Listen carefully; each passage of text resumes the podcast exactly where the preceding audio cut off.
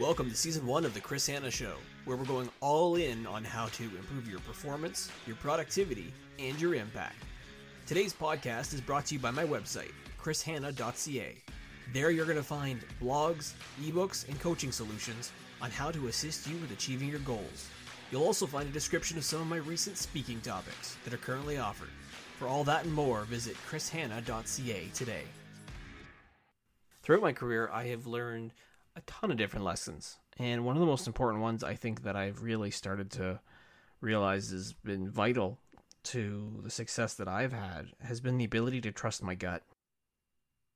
As a leader, as an individual contributor, you're always going to be faced with making decisions. And sometimes those decisions are easy and sometimes they are hard.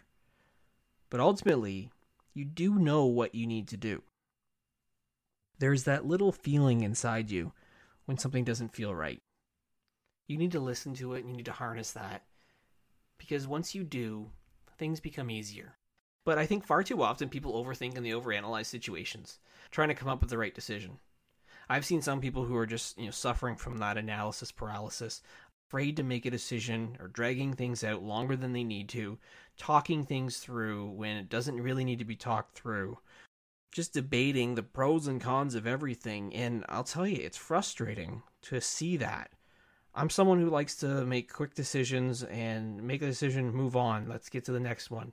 Let's find something that provides value. But I know so many people throughout my career who just struggle. They think the decision needs to be made by committee or it's a collective decision that everybody needs to weigh in on. And then let's take it away and let's debate it and let's have a meeting about it. And that is just a tremendous amount of waste and an incredible amount of frustration for someone like me and for others. Ultimately, you just need to move forward. Now, maybe I am overthinking it or maybe even oversimplifying it, and that I think that make a decision. If it works, great. If it doesn't, move on, make another one. Like you need to pick your battles, obviously, and to choose which hill you need to die on. But sometimes you just need to pick a path you know, as leaders, I think your team is really looking for you to make decisions that are, are quick and accurate. The best decision maker, I think, is really your intuition and, and yeah, that's your gut. And if it's if your gut decision is not a good one and you have a consistent pattern of making terrible decisions that when you're trusting your gut, maybe you have just terrible instincts. The good news is I think that it is possible to develop a good gut that you can trust. It takes time, it takes experience, it takes learning from any failures, but it is possible. You know, there's a couple examples that I can think of throughout my career where it's important to remember that you do need to trust your gut. And I think one of the first ones actually comes down to when you're hiring somebody. I've had the opportunity to lead and to hire hundreds of different employees at various levels of experience throughout my career. The decision to hire and ultimately, I guess, the decision really to fire, you know, someone is challenging it can be a tough decision for anybody. But whenever I have gone against my gut instinct and had that little feeling that something seems wrong with a candidate, but I still go through and hire them, I've always come to regret it. There are times where I've interviewed somebody and they might say all the right things, but you still get that uneasy feeling inside that I don't know if I trust them or I don't know if really they are the fit. Or am I compromising on this person because they have a unique skill set? When you start to have those feelings and have those doubts, you really want to lean into them and really listen. Maybe getting a second opinion or another set of eyes or somebody else talking to them just to clarify whether that's the right person you want to hire or not.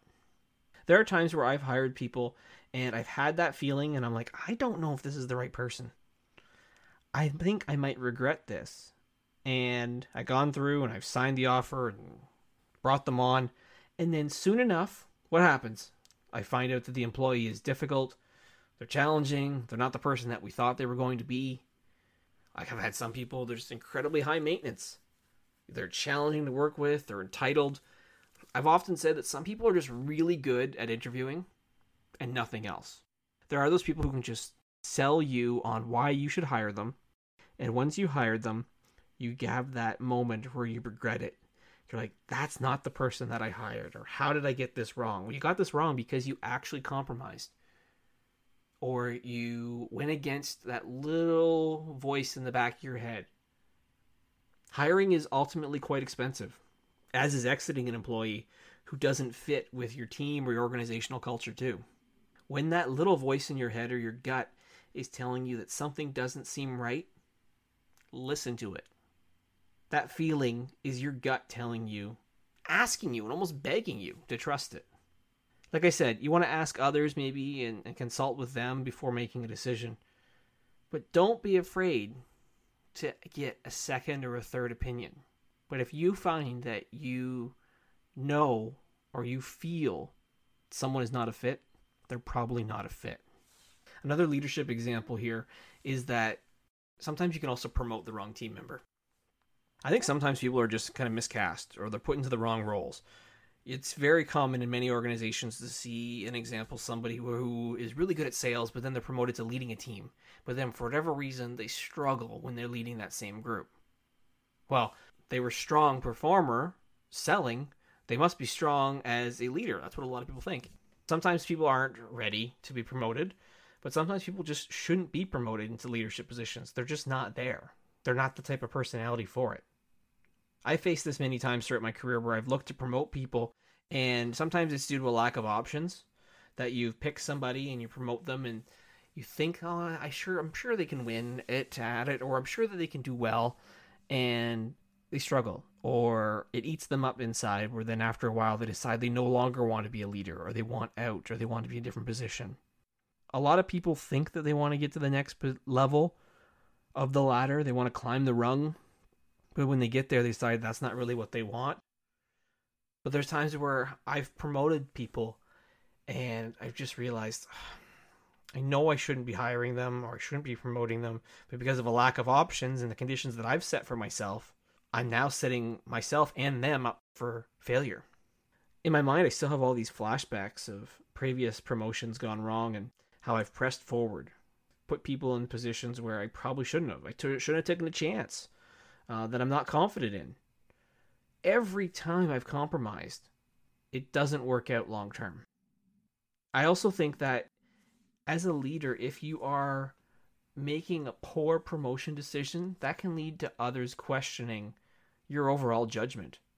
And also, when you do promote the wrong person, you actually get more work put on your plate because you're constantly trying to fight fires or clean up a situation that you created that lesson can be difficult, but it is hard lesson that you need to learn in that you have to trust your gut and if you fail to do so, you're going to feel the effects.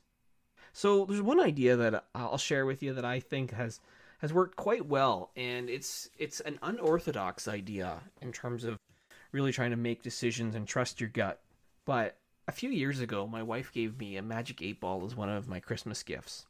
And so I started to realize that if I start to think about some of the decisions that I need to make, and I use the magic eight ball as a way to level set whether it's the right decision or not. So, for example, I'll ask myself a question and I'll shake the magic eight ball up and see what the response will be. And maybe it says something like definitely or better not tell you yet. But I use whatever that answer is as a test and I level set that against my gut.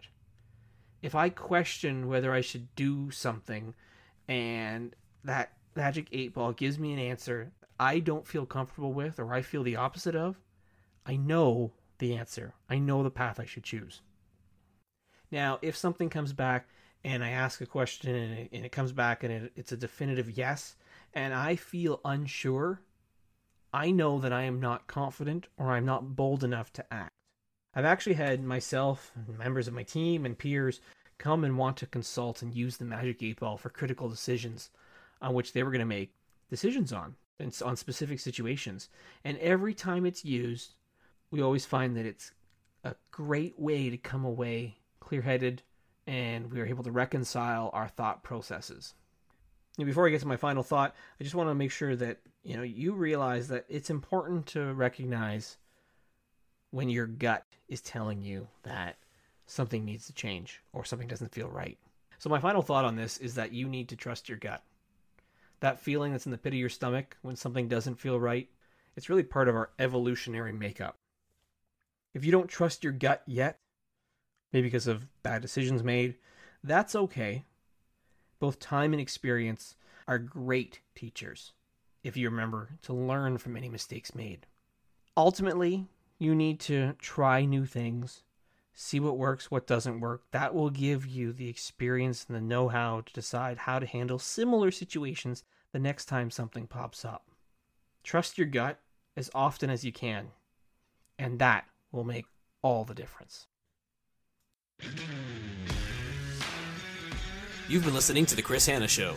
To have me speak at your next event, or for additional solutions to help you achieve more than you thought possible, visit chrishanna.ca today. For other solutions and resources designed to help companies and leaders rethink and evolve their approach to managing, be sure to check out evolvingmanagement.com. Lastly, please remember to subscribe and share to receive the latest episodes wherever you listen to your podcast. We look forward to connecting with you again soon for another episode of The Chris Hanna Show.